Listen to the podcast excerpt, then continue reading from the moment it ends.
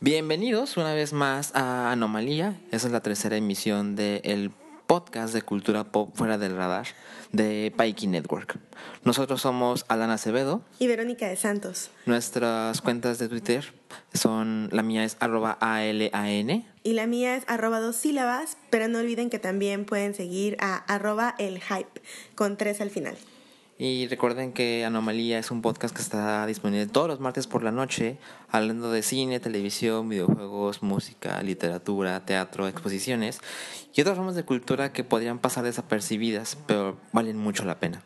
Etcétera, etcétera. De todas maneras, Anomalía podrá escucharse en elhype.com igual con tres al final, en lugar de la E, y también en soundcloud.com diagonal Pikey Network. Recuerden que puedan escucharlo a través de iTunes. Busquen el feed ahí mismo. También pueden buscar el feed de Pikey Network. Y esta semana tenemos bastantes temas, a pesar de que será un episodio algo breve. Eh, sí, hablaremos, por ejemplo, de un proyecto que se ha ido posponiendo en Kickstarter. Eh, el escándalo de la semana, protagonizado por la Cineteca Nacional. Verónica nos va a contar de la última temporada de Downton Abbey y, muy importante, tendremos cortesías para que ustedes vayan al cine. Pues comenzamos, ¿no? Sí, el primer tema del día de hoy es que una vez más, por tercera ocasión, se pospuso el lanzamiento de Mighty Number no. 9, que es un juego que es desarrollado por Keiji Inafune, el creador de Mega Man, que de por sí fue bastante escandaloso cuando se anunció porque es otro Mega Man.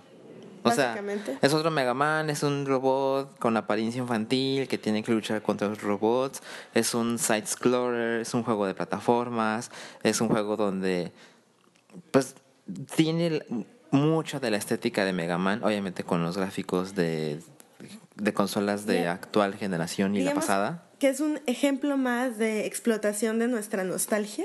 Sí, y la verdad es que la verdad no lo culpo por hacerlo. Es decir, el tipo pues le debe su fama a Mega Man y pues, pues ¿por qué no habría de volver a, a, hacer otro? Sobre todo cuando los últimos juegos de Mega Man han sido pues bastante malos. Y, y, y pero, pero lo verdaderamente escandaloso ahora es que se anunció y se dio una fecha. Entonces tú tenías que poner tu dinero, ya sabes cómo funciona Kickstarter. Es decir, sí alcanzaron la meta. Sí, sí, sí, por supuesto. Dieron una fecha de entrega del videojuego y ya se ha movido tres veces esa fecha. Exacto, primero decidieron poner una fecha, luego la pospusieron porque pues, siempre hay la misma razón. Pues es que necesitamos más tiempo de desarrollo, bla, bla, bla. Luego pusieron otra fecha y pues no la cumplieron ahora, una vez más, quieren posponer la... Una vez más, pero... Poner la fecha. Y hay otra cosa bastante mala, que Keiji Inafune, entre esa segunda y esa tercera nueva fecha, anunció otro proyecto para Kickstarter. Pero, ¿quién le va a creer, no? O sea, pues, después de hacer esto, ¿por qué otras, o sea, por qué volverías a darle dinero a él, no? Pues mira, ese, ese segundo proyecto no funcionó en Kickstarter. ¿No alcanzó la meta? No, no alcanzó la meta. Dijeron que iban a buscar el modo de... Fondearlo de todas maneras. Exactamente. Eh, Mighty Number no. 9 reunió 3.845.710 dólares. Wow. Y se había planeado que se lanzara en abril del año pasado, abril de 2015. Ahora intentan, fíjate además cómo lo dicen, que siendo realistas puede estar en primavera de 2016. O sea, un año. Y, y además ni siquiera son capaces de decir un mes. O sea, ya no llegamos un día. No son capaces de decir marzo 2016. No, es primavera, whatever that means. Exactamente. Entonces, Keiji Inafune también ahora está en un proyecto con con Xbox que se llama Recore que se ve muy bonito, eso lo hemos, lo hemos visto un trailer cinemático, no, no hemos visto nada del juego, pero pues de nuevo, ese tipo ya está en más y más proyectos cuando uno lanza... Ajá. Exactamente, aún no, aún no lanza el primero que, que hizo por su cuenta, porque él ha sido bastante crítico de la industria japonesa de videojuegos, dice que se está muriendo, que se tienen que hacer cosas distintas, él siempre aplaudió la idea de Kickstarter porque permite saber que hay un mercado para los juegos y los puedes hacer del tamaño que sea necesario, pero pues si él se hizo tanto cuando puso su proyecto en Kickstarter. Y no cumple. Y no cumple, pues es una, una, una vez más que pues, la plataforma hace que la gente se sienta decepcionada. Sí, quién sabe qué vaya a pasar con Kickstarter después de tantos proyectos fallidos últimamente. Sí, la gente tiene bastante desconfianza. Yo la tendría. Eh, bueno, la siguiente noticia es sobre el nuevo single y el del nuevo disco de PJ Harvey. Ya lo pueden escuchar, eh, tan solo pongan PJ Harvey The Wheel como la rueda y pueden escuchar esa primera muestra de la canción, que además es el resultado de un proyecto muy interesante que se llevó a cabo el año pasado, justo en enero. Este nuevo disco se grabó completamente en una sala que se montó para ese propósito en el sótano de la Somerset House, una especie de museo en Londres, y fue parte del proyecto Art Angels, eh, una fundación que reúne dinero para eh, pues darle a diversos artistas de todo tipo, música, performance, como muy avant-garde, para hacer proyectos. Eh, generalmente son proyectos que ocurren una vez y no, no tienen mucho registro. En el caso de PJ Harvey se trató precisamente de que tú podías ir a ese sótano en Somerset House y ver a través de un, de un vidrio, de esos que son como de sala de interrogación, que de, de, un lado puedes ver todo y del otro lado solo es un espejo, pues tú podías ver todo el proceso de grabación del nuevo disco de PJ Harvey. Eh, por supuesto, esto no tenía ninguna intención de ser un espectáculo, sino de realmente como mostrar un retrato de el proceso artístico de PJ Harvey. Entonces tú podías ir un martes a las 10 de la mañana y a lo mejor estaban todos tumbados en sillones, así pensando, ¿no? Y diciendo ideas y realmente no haciendo nada interesante. Pero es que así es el proceso. Mm, no sé si ustedes han tenido la oportunidad de ver a músicos como creando una nueva canción Son, o a un escritor pensando en su nuevo proyecto. Son horas y horas de nada. Hay un ejemplo muy bonito que pueden ver en la película Bright Star, eh, que habla de, del poeta británico John Keats. Y hay una escena muy padre en la que uno de sus amigos, que también es poeta, eh, le dice a todos así de, si nos ven en el en el sillón tumbados o en el jardín sin hacer nada, estamos trabajando, estamos pensando en poemas. Y esto es básicamente lo que hizo PJ Harvey. Por eso nadie quiere los creativos.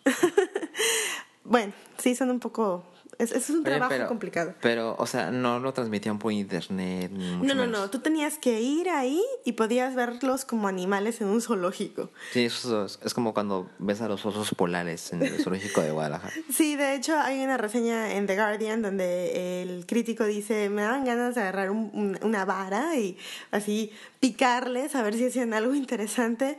Pero claro, también había momentos en los que surgía ese esa magia, ¿no? Esa magia de la creación de la música. ¿Y, y esta gente, los que estaban ahí encerrados, estaban ahí 24 horas? Eh, no, no 24 horas, tenían un horario. No recuerdo ah, exactamente cuál, pero tenían un horario, estaban realmente dedicados a hacer eso y era un horario bastante extenso y tú podías ir a cualquier hora. Eh, podías estar ahí 45 minutos cada vez, había como tandas, porque muchísima gente fue. Entonces entraban grupos de, no sé, 10 personas, podías estar ahí 45 minutos y si querías podías salir, hacer fila y volver a entrar. Estaba completamente aislado, es decir, los músicos no te podían escuchar a ti, para nada ni verte. Ellos no sabían si estaban siendo observados o en ese momento... No había nadie o sí, sí, no sabían nada. Y bueno, el primer resultado de este peculiar experimento ya lo podemos escuchar. La canción es The Wheel y habla sobre los niños, pues sí, sobre los terribles efectos de la guerra en, en Afganistán e Irak. Para hacer este proyecto... Eh, después de Let's Let England Shake, que era un, un disco en el cual hablaba de, de, la guerra, PJ Harvey. Es como de 2011 en eso, ¿no? Sí, así es. Eh, este nuevo disco eh, habla de de los viajes que hizo PJ Harvey para enterarse de primera mano de la situación en Kosovo, en Afganistán y en Washington, D.C., pues es decir, por un lado los invasores y por otro lado... Los invadidos. Exactamente. Em, esto ocurrió durante, pues sí, básicamente desde que sacó Let England Shake hasta ahora, durante cuatro años se dedicó a eso, a hacer eso y pronto podremos ver el resultado el disco sale en 2000, eh, perdón, sí, en 2016, pero en abril. sale en abril. El 15 de abril. Exactamente. Mira, ella sí le pone fecha a las cosas. Y la siguiente noticia es la noticia Pokémon de la semana. Cuéntanos, Alan, ¿qué pasa en el universo? qué, qué, gusto que me das dos minutos No, bueno, como este año es el vigésimo aniversario de la franquicia, van a haber muchas cosas. Ya les contamos que se van a distribuir Pokémones míticos durante pues prácticamente todo el resto del año, empezando en febrero. Va a haber un comercial de Super Bowl que ya lo vi. ¿Ah, ya? Ya. Pero se, se adelantó bastante. ¿Se no, o es oficial? Eh, no estoy seguro, pero la calidad con la que lo vi es óptima. Entonces, yo creo que... No, seguramente Nintendo lo puso ya oficialmente porque lo vi vi como un teaser en su cuenta de Instagram y, y es de... Hazle que aquí y velo completo. Entonces, sí, ya. Es completamente oficial. ¿Y de qué trata? Es... Pues, pues trata de que tu corazón late más rápido cuando lo ves. Ah. Porque se ven unos niños que que están es un niño que va corriendo hacia un lugar en la calle donde algo está sucediendo y se ven como flamas de fuego y rayos eléctricos pero luego no sabes lo que está sucediendo. Y luego ves un niño que está viendo la tele y, y también cosas están pasando como una competencia pero no sabes qué. Pero cada uno de los, de los personajes que aparece niños niñas adultos y demás cada uno dice I can do that. Yo puedo hacer eso y luego alguien dice es lo mismo yo puedo hacer eso, yo puedo hacer eso, yo puedo hacer eso. Porque en vez de que lo que están observando ellos en la televisión, en la calle, es algo bastante increíble que a ti como espectador del comercial no te dejan ver hasta que muy cerca del final eh, aparece un equipo de fútbol americano y, y todos... Son de Pikachu. No, no, no, no, no, ah. son, son personas normales. Entonces todos se reúnen y están como a punto de salir a la cancha y ya sabes que se abrazan y gritan. Y, y ellos mismos gritan cosas como, we can do that. Ok. Entonces se ve que de repente ya salen dos, únicamente dos personas, no es un equipo. Están dos personas a un estadio repleto y aquí se pone ñoño porque uno de ellos es bastante asiático. y lanza la pokebola. Y, y, se ve que el otro oponente tiene un Charizard, tiene un Garados, tiene un. Ay, no recuerdo en este momento cuáles salen. Pero recuerdo perfectamente un Garados y un Charizard. Entonces se está iniciando y te das cuenta de que todo ese escándalo que parecía una competencia deportiva como el Super Bowl. en realidad es la final de un campeonato Pokémon. Exactamente. De ahí saldrá un maestro Pokémon. Pero lo que está muy chingón, bueno, pues yo soy muy sensible. Yo, casi lloro. Pero hay una parte donde se ve que un papá está viendo esta competencia con su hijo. Esta competencia me refiero al Garados y el Charizard. Entonces el papá abraza al niño y le dice, You can do that. Wow. Y el niño se ve bastante pequeño, como, como que ni siquiera él puede decir, I can do that. Pero el papá se lo dice.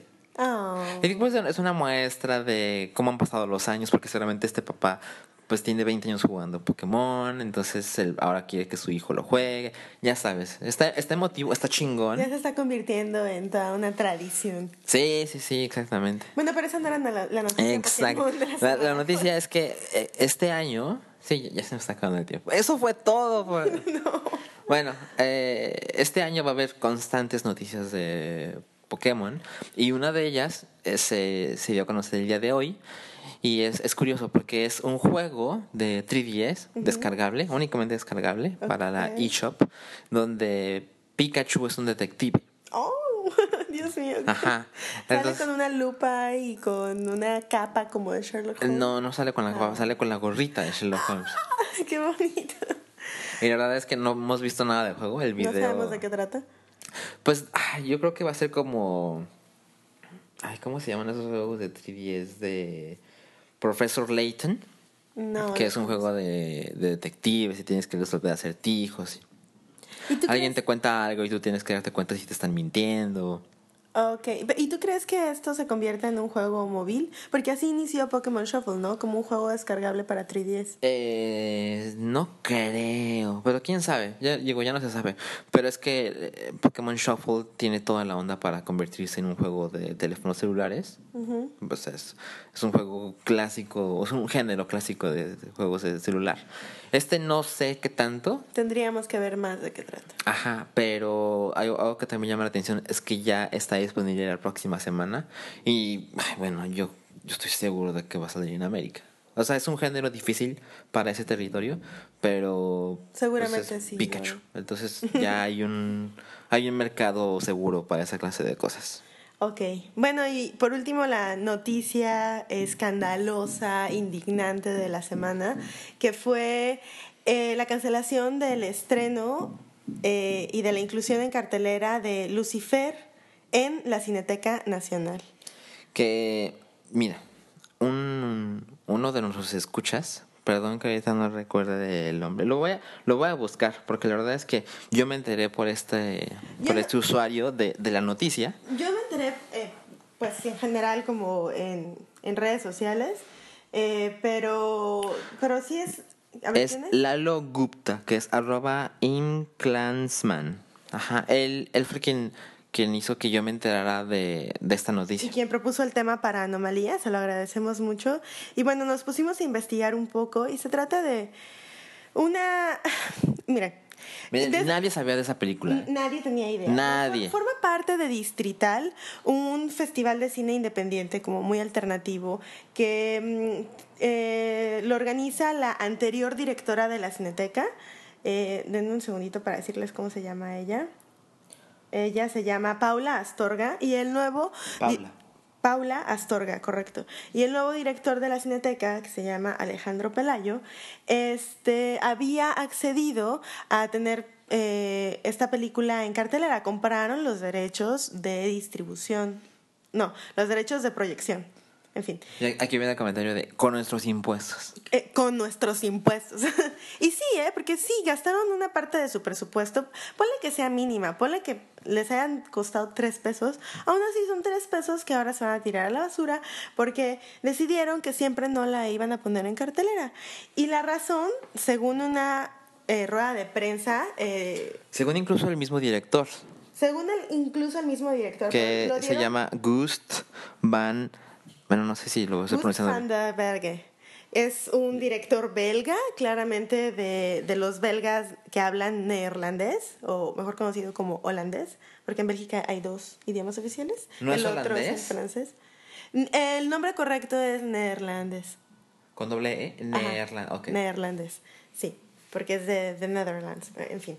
Eh, bueno, Gust van der Berge es un director de cine que esta película, Lucifer, es la tercera parte de algo que él considera una especie de trilogía. ¿no? Fue grabada en el Paricutín, en Michoacán, y la protagoniza Gabino, uh, no creo, Gabino Rodríguez. A él ya lo hemos visto varias veces con, en películas de Nicolás Pereda. Eh, no sé si ustedes alguna vez... Cuando lo vean, su cara es muy, muy, muy particular, inolvidable, ¿no? Y la O cuestión sea, es... sí que- es actor. Sí. Gabino Rodríguez. Sí, sí es actor. Ha hecho cosas también sin Nicolás Pereda, pero bueno, el punto es que esta película, eh, pues digamos que es, en realidad yo pienso que es muy de la cineteca, es muy del tipo de cosas que se Sí, ven no yo, yo también la vi y dije, ay, Esas cosas que Wookie y Rui dicen que son cine turco y que acusan a Alandes, ¿no? por, eso- por eso tenemos nuestro podcast de cine turco. Definitivamente, ese es el tipo de películas que uno se imagina en la cineteca. Porque es una película donde la mayoría de los actores no son actores, en realidad son gente común y corriente del, del pueblito en medio de los bosques de Michoacán donde decidieron grabar. Y la historia es eh, como metafísica, no sé si vieron Fausto hace unos años. Yo no. ¿No? Bueno. Eh, la historia de Lucifer es de un, un tipo que llega a este pueblo y se da cuenta que hay un señor que finge no poder caminar.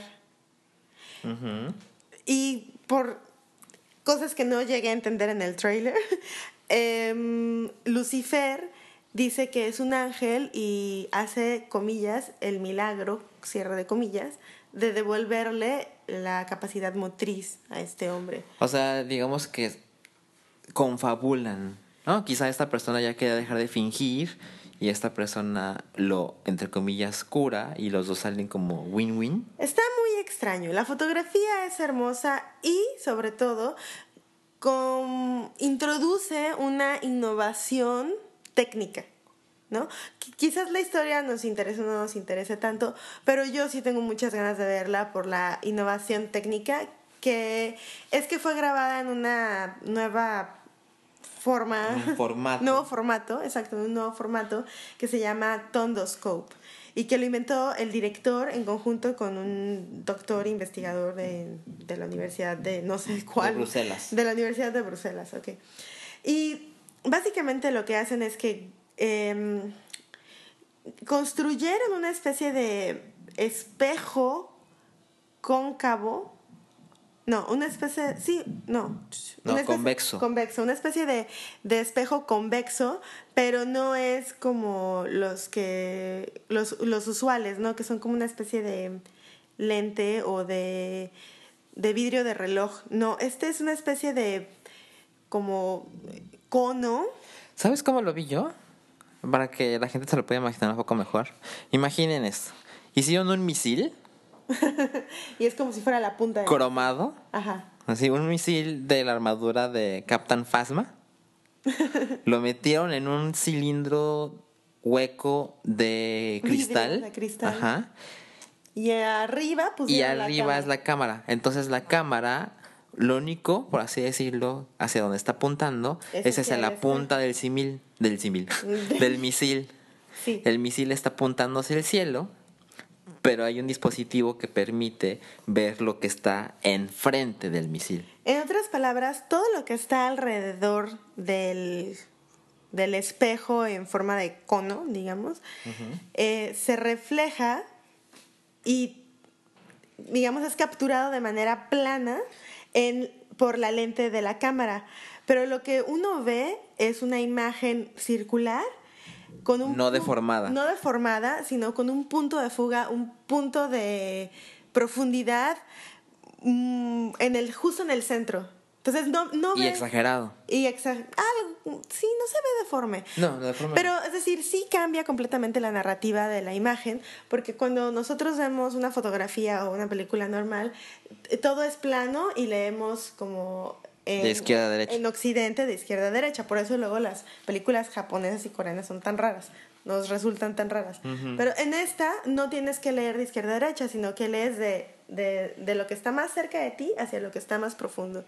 Y la, la, razón por la cual causó tanta indignación es que según el director, Gus van der Berge, y según la directora de Distrital, Paula Astorga, el director de la Cineteca, Alejandro Pelayo, dijo, y aquí estoy este, parafraseando, pero según eso les dijo, no, bueno, es que a ustedes les parece una buena película porque ustedes son personas educadas, pero la mayoría de los mexicanos no lo son, la mayoría de los mexicanos no tienen el contexto para entender esto, así que por eso no la vamos a poner en cartelera. No mames, nadie, nadie puede creer que, que el director de la Cineteca Nacional pueda decir esto tomando en cuenta el resto de la cartelera de la Cineteca Nacional. O sea, la Cineteca Nacional pareciera, perdón, esa es una opinión bastante personal, pareciera a veces que no hay filtros. O sea, pareciera que ponen todo. Eso dices tú, yo pienso que sí hay un, una curaduría muy específica, con una intención muy clara de poner películas que no verías en ningún otro lado, que no van a llegar a Cinépolis. Pues yo, yo creo que últimamente la Cineteca Nacional se ha abierto un poco a lo que la gente llama el cine de arte comercial. Y que de hecho es de lo que se queja, eh, se quejó en un post de Facebook eh, Gus van der Berge, el director de Lucifer, diciendo que seguramente ese espacio y esto son elucubraciones de él, ¿no? Pero entiendo, entiendo el disgusto, ¿no? Van a poner Steve Jobs o van a poner otras, The Revenant, ¿no? Que son películas aclamadas, pero también son películas muy comerciales. Y entonces él dice, esto va a terminar siendo un Cinépolis de lujo. La Cineteca Nacional. Ajá, la Cineteca Nacional. No, pues mira, yo conozco mucha gente, la misma gente que se quejó de que ahora hay venta de boletos por internet, que están destruyendo la Cineteca Nacional. Y... Mira, me parece que, que hay ciertas perspectivas válidas. No hay que olvidar esto, la película se llama Lucifer. Y hay mucha gente que considera que la película está siendo vetada por razones religiosas. Por razones religiosas, lo cual, pues vimos el tráiler y se ve bien pinches aburrida la película. No se ve nada religioso, o sea, no se ve nada demoníaco, ni celestial, ni nada. Pero yo soy, ahora, o sea, no, la verdad es que siempre me doy cuenta, soy un pinche snob, porque vi la, vi el tráiler, o sea, vi cómo se ve, a pesar de lo tarado que suena, vi cómo se ve y sí la quiero ver. A pesar de que se ve terriblemente aburrida. ¿Sabemos cuánto dura la película? A ver, si, em, si lo buscas en IMDB, saldrá algo. No sé, pero debe haber como 300 películas que se llaman Lucifer, ¿no? Ah, Lucifer 2015. A ver, a ver esa, porque suena como que dura tres horas. No, esa no es. A lo mejor ni siquiera está en IMDb. No mames, es tan hipster que no está en IMDb. 2016, búscale. No sé, pero estuvo en el, en el Festival de la Riviera Maya en 2015. No, no sé. Ah, a ver, un, un último intento. Búscalo por el nombre del director.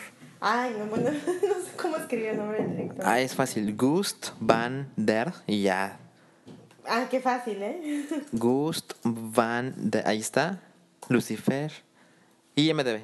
Ah, mira, pues está el IMDB del director, pero. No. A, a, ver, ya, ya que entraste ahí, a ver si. Porque tiene toda la pinta de que dura un chingo. Lucifer, 2014. Es de 2014. Dura. Uh, más para abajo. Más para abajo. Ahí está. 110 minutos. Ah, sí la puedo ver. dura menos de dos horas. Pues, quién sabe, a lo mejor sientes que dura tres. A lo mejor. Pero la verdad es que vimos un video en Vimeo de cómo. Por eso les puedo decir que parece un misil. De cómo lo hicieron este espejo en un torno. Ajá, porque yo al principio lo vi y dije, pero ¿por qué no diablos la, nada más la filman o la graban, si quieren, para que sea más barato? La graban y luego con edición, con software, le ponen, eh, o mejor dicho, le quitan para que pues solo puedas ver un círculo y que el resto sea negro. Pero cuando ves cómo crearon la imagen y cómo modificaron esto para que así se viera en la cámara sin distorsión, dices, Ah, ok, ok. Puedo entender por qué lo hiciste. No creo que sea brutalmente chingón. Pero yo creo que técnicamente sí propone algo que posteriormente puede explorarse de otras maneras y hacer algo más divertido, más entretenido, si quieren.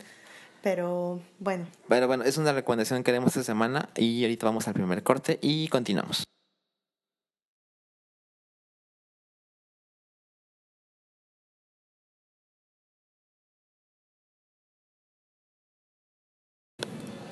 Estamos de vuelta en Anomalía después de este primer corte y ahora estamos en la sección de que estamos viendo. Yo no estoy viendo nada.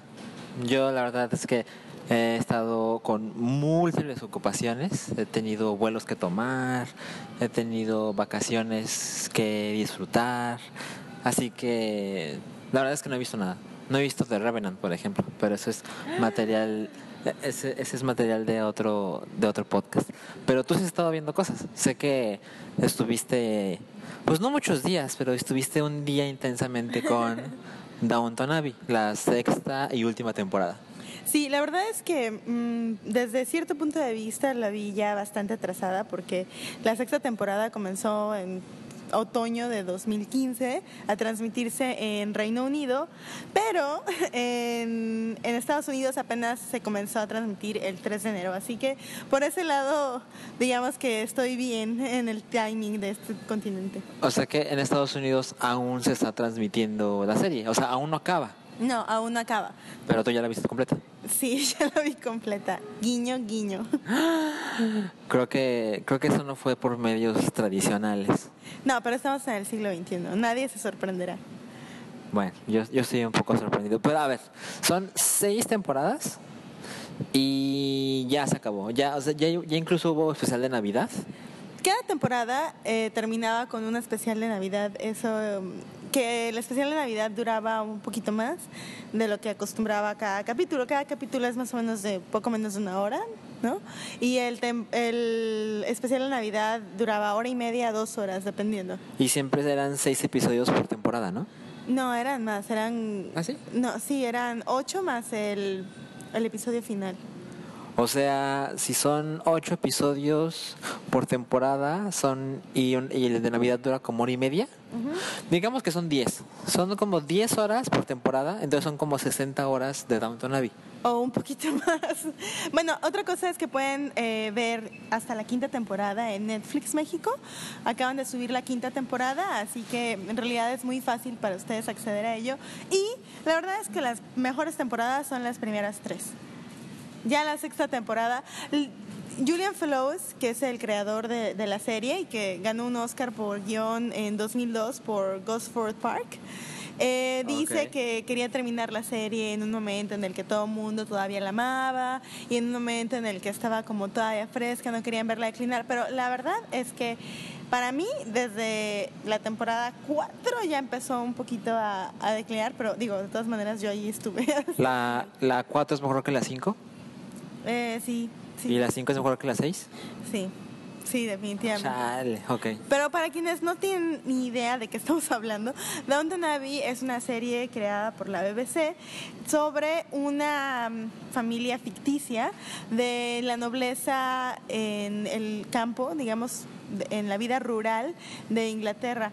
El sistema, o sea, to- todavía como a la fecha el sistema de la nobleza en Inglaterra se basaba en que había distintas familias que administraban, organizaban la vida económica y social en pequeños como feudos, digamos, algo así, ¿no? O sea, tenían unas vastas cantidades de tierra y se dedicaban a distintas actividades económicas y ellos eran los jefes de todos los que vivían ahí, ¿no? Y digamos que pues se heredaba, o sea, si tú eras el pseudo señor feudal y luego te morías, pues era tu hijo el que seguía y así, Exacto. así, así. Eh, era, son lords, ¿no? Lords y ladies. Y la serie comienza con un punto, digamos que la serie comienza cuando el siglo XX entra con todo. El siglo XX eh, en un hecho específico que es la, el hundimiento del Titanic. Tú ves a esta familia en una especie de castillo, de esas mansiones de, de York, ellos están ubicados en York, y están se enteran en el desayuno, ¿no? Con un periódico el que les acaba de planchar el lacayo para que la tinta no manche sus dedos. Ok. Y es verdaderamente una catástrofe para ellos porque el Lord, Lord Crowley, no había tenido hijos varones, solo tres hijas mujeres. Así que su Él iba en el Titanic. No, no, no, no, no, ellos estaban en su casa. Ok. Pero el que iba en el Titanic era su sobrino, el Ah. heredero directo del título. Ok. Entonces eso cambia radicalmente sus vidas porque la línea de sucesión, completamente machista, eh, digamos que designaba como siguiente lord a un tipo que ni conocían, que además, ugh, asco, tenía un trabajo, era abogado.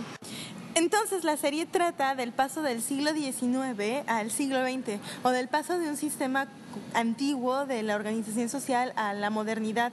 Vemos cómo se escandaliza, por ejemplo, la cocinera cuando llega un refrigerador a la, a la cocina.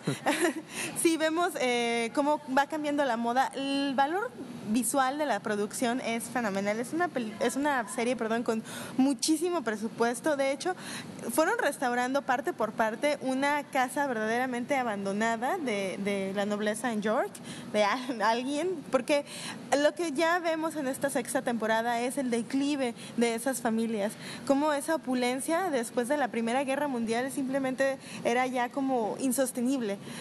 Y mm, las primeras temporadas muestran muy claramente en la vida cotidiana, tanto de la gente común y corriente y de los sirvientes, y también de la aristocracia, cómo estos cambios, no solo tecnológicos, sino también en el ambiente social, van modificando su día a día. Vemos, por ejemplo, un personaje que viene de Irlanda y sabemos del conflicto separatista, empezamos a ver personajes de la clase obrera que escalan, digamos, que pasan de ser simples sirvientes a, tener un trabajo como en el área comercial. En fin, realmente es un bonito retrato de, de cómo la vida comenzó a ser como ahora nosotros la conocemos. Lo que pasa con esta sexta temporada, que a mí, bueno, no es que no me haya gustado, pero definitivamente ya no tiene esa parte. Se convirtió en una especie de telenovela siempre fue muy importante el drama y los pleitos entre familias y cómo los sirvientes se metían zancadilla entre ellos. Y este es un tipo de drama que incluso tiene un nombre en, en, inglés, ¿no? Que se refiere, es casi como un género, es el de upstairs, downstairs, ¿no? El tipo de, de películas o novelas incluso que hablan de familias aristocráticas y sus sirvientes. Y esta temporada pues ya se convirtió en casi casi puro, puro, pura telenovela, puro drama, venganzas y llega un momento en el que vemos a Mary, una de las hijas de los Crawleys, como volver a sacar todo el veneno que ya habíamos visto que se había ido como calmando y hacen sufrir otra vez mucho a Edith, otra de las hijas de, de los Crawley. Y pues ya realmente como que nos, dieron todo eso que nos gustaba tanto en las primeras temporadas, como que lo quisieron volver a mostrar, pero pues ya no tenía mucho sentido en realidad. ¿Y la gente se muere en la serie? Sí, hay personajes que fallecen y hay personajes que se van, que desaparecen por otras razones. Entonces, ¿no crees que es un gran final para la historia de Downton Abbey? No, digo, tiene sus partes como positivas, por un lado no cierran las historias 100%, ¿no? Sí sabemos que algunos personajes encuentran su destino. Por ejemplo, uno de ellos se va a buscar trabajo a otro lado porque ya no está de moda tener tantos sirvientes, entonces eh, lo están presionando a lo largo de toda la temporada para que se vaya y busque otro trabajo, intenta suicidarse. Es un personaje que ha sido súper odiado y ahora nos lo quieren mostrar como redimido y termina regresando a, a, la casa de algún modo. No les quiero spoilerear, pero mm, también las hijas encuentran como nuevos maridos y digamos que hacen sus vidas. Pero, pero en la narrativa de la serie, mm, digamos que se detiene en un día cualquiera. Así como inició en un día cualquiera, se detuvo en un día cualquiera y sus vidas siguen. De hecho, a Julian Fellowes le han cuestionado si habrá un spin-off de la serie y él ha dicho que le gustaría mucho. No hay como planes en específico o noticias oficiales, pero él dice que le gustaría mucho y también al productor ha dicho lo mismo. A mí también me gustaría mucho, pero personalmente yo quisiera un spin-off de algunos familiares de esta, de esta familia se van a Nueva York o vienen de Nueva York. Por ejemplo, Lady, Lady Crawley, la mamá de las chicas, este, ella es originalmente norteamericana. Okay. Y para cuando termina la serie ya están en plenos 20, es 1926, una cosa así. Están en el periodo de entreguerras, que son los Roaring Twenties, ¿no? En, en Nueva York y de hecho Rose, Lady Rose, que es una prima de ellos, regresa para una boda y ella ya se había ido a vivir a Nueva York. Entonces hay como varias maneras de hacer un spin-off en Nueva York, pero no, no sé si lo harían. Pero suena raro, ¿no? Porque yo sé que mucha de la gente que ve Downton Abbey le encanta el acento británico y la campiña inglesa. Entonces a lo mejor se hubiera... De hecho, Stephen Colbert hizo un chiste con algunas algunos de los actores del cast en su programa, les pidió que dijeran algunas escenas de Downton Abbey, escenas que realmente han aparecido en la serie, pero que la dijeran imitando un acento americano. Y se pierde todo el encanto. Pero la verdad es que tampoco lo hacen tan bien, ¿no? O sea, ellos supuestamente están hablando como angelinos, pero pues la verdad es que no, no pueden. Pues no, pero aún así se pierde como el encanto, ¿no? O sea, Steven Colbert ah, de esa manera prueba su teoría, que es que nos gusta mucho Downton Abbey también por este exotismo o este acento británico. Puede ser. Eh, pero entonces, o sea, ya dijimos que son como 60 horas de la serie. Si yo, si vas en ceros, son 60 horas. Sí, sí está como para verse. Definitivamente, definitivamente. O sea, no la tienes que ver toda en un fin de semana, obviamente, pero la puedes, o sea, está en Netflix, es muy fácil que digas, ay, hoy veo un capítulo, en dos semanas veo otro, no pasa nada. Lo que sí tienes es que están muy bien armados los personajes y no se te, a pesar de que el, digamos, el repertorio de personajes son como 14 que ves cada episodio y te sabes sus historias personales, sus peleas personales, como realmente no les pierdes el hilo. Sí está muy, muy bien escrita, muy, muy bien escrita. Pues No tienes más preguntas, ¿verdad? No, sé no, de qué estoy hablando. no, no, no, yo vi como tres temporadas. No, no, sí, creo que vi tres temporadas, pero no me acuerdo cómo se llama nadie. Ah, bueno. Pues es que mi mamá la veía y yo la veía Es una de reojo. Es una gran serie para ver con tu mamá o tu abuelita o algo. Sí, sí, sí, sí, sí. No hay nada altisonante. Es todo muy como... Classy. Sí, como además hay mucho conflicto de las personas chapadas a la antigua y las nuevas generaciones. Claro. Entonces, siempre como pueden identificarse con eso. Y hablando de spin-offs, otra razón por la cual yo pienso que quizás no harían uno en Nueva York sería porque Lily James, la actriz que hace a Rose, este personaje que se va a vivir a Nueva York, acaba de hacer una serie con la BBC también, eh, una miniserie en seis episodios de Guerra y Paz, la novelota de León Tolstoy. Que lo hicieron en inglés. Sí, la hicieron en inglés y de hecho en internet pueden encontrar algunos artículos sobre la reacción de la prensa rusa ante la serie. No se ha estrenado en Rusia, en Rusia. eh, sí, sí, este es un estreno como de, no sé, 14 países, pero no está incluido Rusia. Y se ríen muchísimo porque dicen que es una novela con escotes.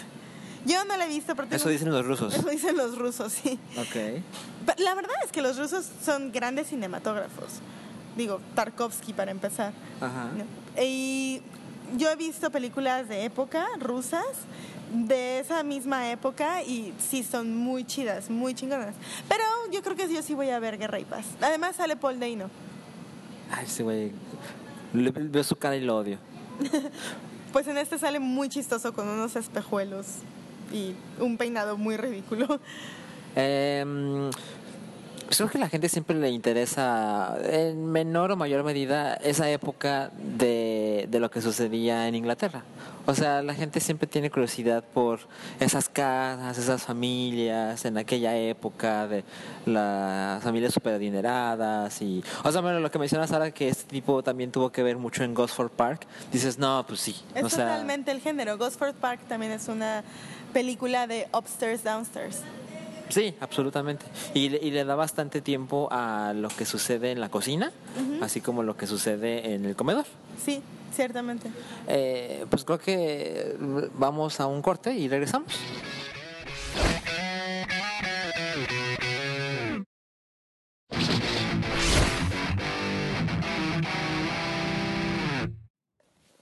Estamos de vuelta para el último bloque de esta emisión y hay una noticia bastante importante. A partir de, de este podcast, la sección de cine será patrocinada por una aplicación llamada Cinemas, que creo que no mucha gente conoce, no la conocía. pero la ventaja es que tú sabes que hay muchísimas aplicaciones de cine como de, la de Cinemex, la de Cinépolis, etcétera.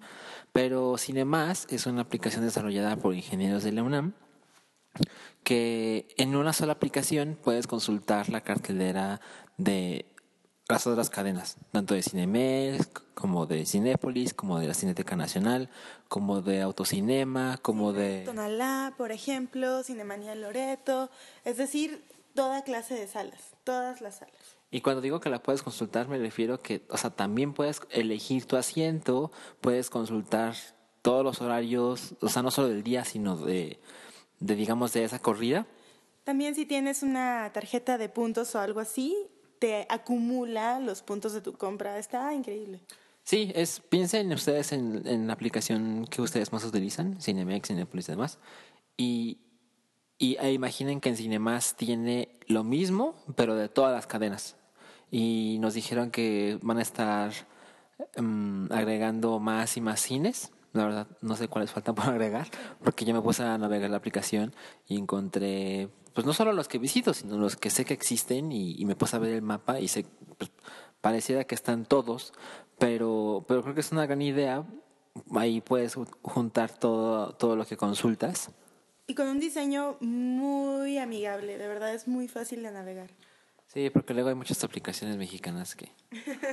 Digo, yo, yo soy en el diseño. yo soy malinchista, de verdad, pero pues, pruebas algo y dices, uy, no, pues, pues, no, como que no. Pero es una gran opción, de verdad. Bájenla, la pueden bajar en cmas.co diagonal anomalía. Exactamente, es C, C más, es C, solo la letra C, M-A-S, punto C-O, no com, C-O, diagonal anomalía. Y descárguenla, chequenla, nos dicen qué les parece. Exacto. Y em, pues hay, hay un par de noticias en, en la sección de la carcelera y es la primera es muy breve. Reestrenaron Mad Max Fury Road. Estamos muy contentos, yo la voy a volver a ver. Yo también la quiero ver otra vez. Yo la vi dos veces. Es de estos restrenos que hacen algunas cadenas cuando se dan a conocer los nominados a los Oscar. Le dan como una segunda oportunidad o un segundo aire a varias películas y entre ellas está Mad Max Fury Road, que si no lo han leído, yo escribí un artículo sobre... eh, claro. Pues sí, sobre el fresquísimo papel de las mujeres y, y la maravillosa acción que puedes ver ahí. Así que si quieren, chequenlo en el hype.com, eh, pongan Mad Max y mi nombre y seguro aparece por ahí. Y, mm, por ejemplo, o o sea, ya está en pocas funciones. Sí. O sea, ya es de que si la quieres ver, está en la noche una vez. Tienes que hacer el plan. Ajá, exacto. Pero, pero ahora es que sí la quiero ver. Ahora, hay un pequeño problema, pero creo que igual me lo voy a saltar, y es que solo la van a estrenar en 4DX. Que para mí no es un problema. Honestamente, la vi yo en varios formatos y ese fue el que más disfruté de todos. ¿La viste en 4DX? Sí. ¿No? Sí. 4DX es donde la sala, los asientos se mueven. Ah, entonces no la vi en esa. ¿Cómo se llama la otra que es una pantalla muy grande? Eh, IMAX o macro. Macro XC. Siempre me confundo con Sí, XC. exacto. Ah, no, no, 4DX, no. Pues sí, pero, pero sí lo voy a intentar. Bueno, en eso no la vi. Eh, eh, creo que es el único formato que me faltó, porque la vi en IMAX, en esa otra 4XC y en sala normal. Y nada más me falta ese. Dijiste 4X ahí. ¿Me entendieron? Pero la verdad es que es bastante tarde y no vamos a presionar a Verónica. Pero la otra película que, que, que está chingona es una película muy rara que es nueva, es un estreno que viene mucho al caso porque está nominada. Sobre todo do- do- donde la gente ya jura que se va a llevar el premio de mejor actriz. La película es Room, que en español le pusieron sin problemas La Habitación, que es una película protagonizada por Brie Larson. Y es una película donde básicamente esa es la sinopsis. Es una mujer, Brie Larson, que es la mamá de un niño que se llama Jack, pero el niño, el actor se llama Jacob Tremblay. Ok. Y como pueden ver en el tráiler, únicamente están ellos dos en una habitación de una casa aparentemente normal. Eh, pero lo extraño empieza cuando te das cuenta de que ellos dos, él, él tiene unos cuatro o cinco años posiblemente, Ok. y ella pues es una mujer joven. Y ellos viven únicamente en esa habitación. No salen, no salen para nada. Y es que ella le dice al niño que afuera no hay nada. O sea, que el cuarto es el universo. Wow. Entonces el niño, o sea, no, no solo es que no conozca los coches y los árboles, es que no sabe que existen. Wow, es como underground, pero, pero peor. Ahora, la verdad, o sea, por supuesto que eso es parte de, de la razón para ver la película. No entiendo por qué alguien haría algo como esto. Yo creo, por, por haber visto el taller un par de veces, que ella tiene un problema ¿Mental? un problema mental, pero su apariencia no es en el cliché de loca, Ok. ¿no? Lo cual lo hace posiblemente más realista o no sé. Pero a pesar de que es una idea como pues boba, sencilla. The Wolfpack también. Ajá, tiene esa premisa. Pero, pero bueno, ese es un documental. No, pero, Eh, Eso sí sucedió. pero, pero ellos, ellos nunca pensaron, nunca les dijeron que afuera no había nada. claro, es la diferencia. O sea, ellos tenían ventanas y se podían asomar y sabían que afuera había un mundo. Pero en este caso ella le dice al niño, que pues el niño le cree absolutamente todo a su madre, que, que no, que afuera no hay nada, que el universo se acaba en la pared y en la puerta. La verdad es que no sé cómo le hacen para conseguir las cosas que pues obviamente necesitas para vivir, comida y demás. No sé, quiero ver la película. Y una de las razones por las que quiero ver la película es porque mm, básicamente lo que he leído es, no, no, no, es una tontería que haya nominaciones a Mejor Actriz porque se lo va a ganar esta mujer. Wow. O sea, ya está. no le hubieran nominado, ya le hubieran dado su Oscar y luego vamos nosotros. Pero así de cabrón está. Ella se ganó el Globo de Oro justo por esta película, eh, también de Mejor Actriz. Y pues creo que es sin lugar a dudas el estreno más grande de este viernes, que me parece que es 29 de enero. Y, y yo, yo, yo, yo verla el fin de semana, el viernes si es posible, pero no he visto The Revenant. Yo tampoco he visto de Revenant. Pero mañana, mañana otra vez es miércoles, Verónica. mañana, mañana jueves, eh, mañana jueves intentaré verla. Y creo que, creo que sí me va a gustar y nunca más la voy a ver a ver. Pero mm, aquí no es todo, aquí no, no termina todo. Tenemos unas cortesías para ustedes eh, para canjearse con la aplicación de Cinemas. Sí, estas cortesías son cinco para los autocinemas Coyotes de Insurgentes y Polanco. Sí. Y recuerden, esto, esto funciona de este modo. Ustedes tienen que descargar la aplicación. Recuerden, es cmas.co diagonal anomalía. Y eh, es para Android y iOS, olvidé mencionar eso. Pero los, los pases que ustedes se puedan ganar a través de nosotros para ver una película en los autocinemas Coyote. Coyote únicamente se canjean a través de la aplicación. Y solo son válidos hasta el domingo de esta semana. Exacto, tienen como, como Verónica y yo otra vez publicamos este miércoles. Eh, tienen todo el miércoles, todo el lunes, todo el jueves, todo el viernes, todo el sábado y todo el domingo para elegir la película que quieran ver. Pero recuerden, es únicamente hasta el domingo. La próxima semana tendremos más cortesías que servirán para la próxima semana. Cada una de estas cortesías sirve para dos personas que lleguen ya sea a pie, en motocicleta o en bici, Sí. o bien para un auto con todas las personas que le quepan. Exacto. Y la manera de ganar esas cortesías, ¿cómo es? Enviando un correo a vero.paiki.org con un screenshot de la aplicación en la película que quieren ir a ver. Exacto, porque una de las cosas que tiene esta aplicación es que te deja ver no solo la cartelera actual, sino los futuros estrenos. Entonces ustedes ahí pueden navegar. De hecho, puedes marcar películas favoritas. O sea, puedes poner Room como favorita. Favorita es un poco tonto porque no la has visto, pero las películas que quieres ver. Ajá, una lista. Un bookmark. Exacto. Entonces lo que queremos es que nos manden un screenshot de alguna película que esté en futuro estreno que ustedes quieran ver. Sobre todo porque eso también nos sirve para saber qué es lo que ustedes están esperando y pues eso nos da una guía para el contenido de este podcast. Y únicamente tienen que mandar ese screenshot a vero.paiki.org vero es con V y paiki es con K. Y su nombre completo, completo, nombre y apellidos. Y también su arroba, por favor, si tienen Twitter, y su correo para estar en contacto, tal cual. Exacto. Eh, la última, es, las primeras personas que manden sus correos serán los ganadores. Recuerden, son cinco cortesías y esto se cierra el día de mañana. O sea, para darles tiempo de Bajar la aplicación, Ajá. navegarla, explorarla, enviar el correo, todo. Y de, de que puedan elegir una función de los próximos días, porque recuerden, no se nos acaba pasar las funciones del domingo. Entonces, daremos todo el jueves para, para recibir estos, estos correos.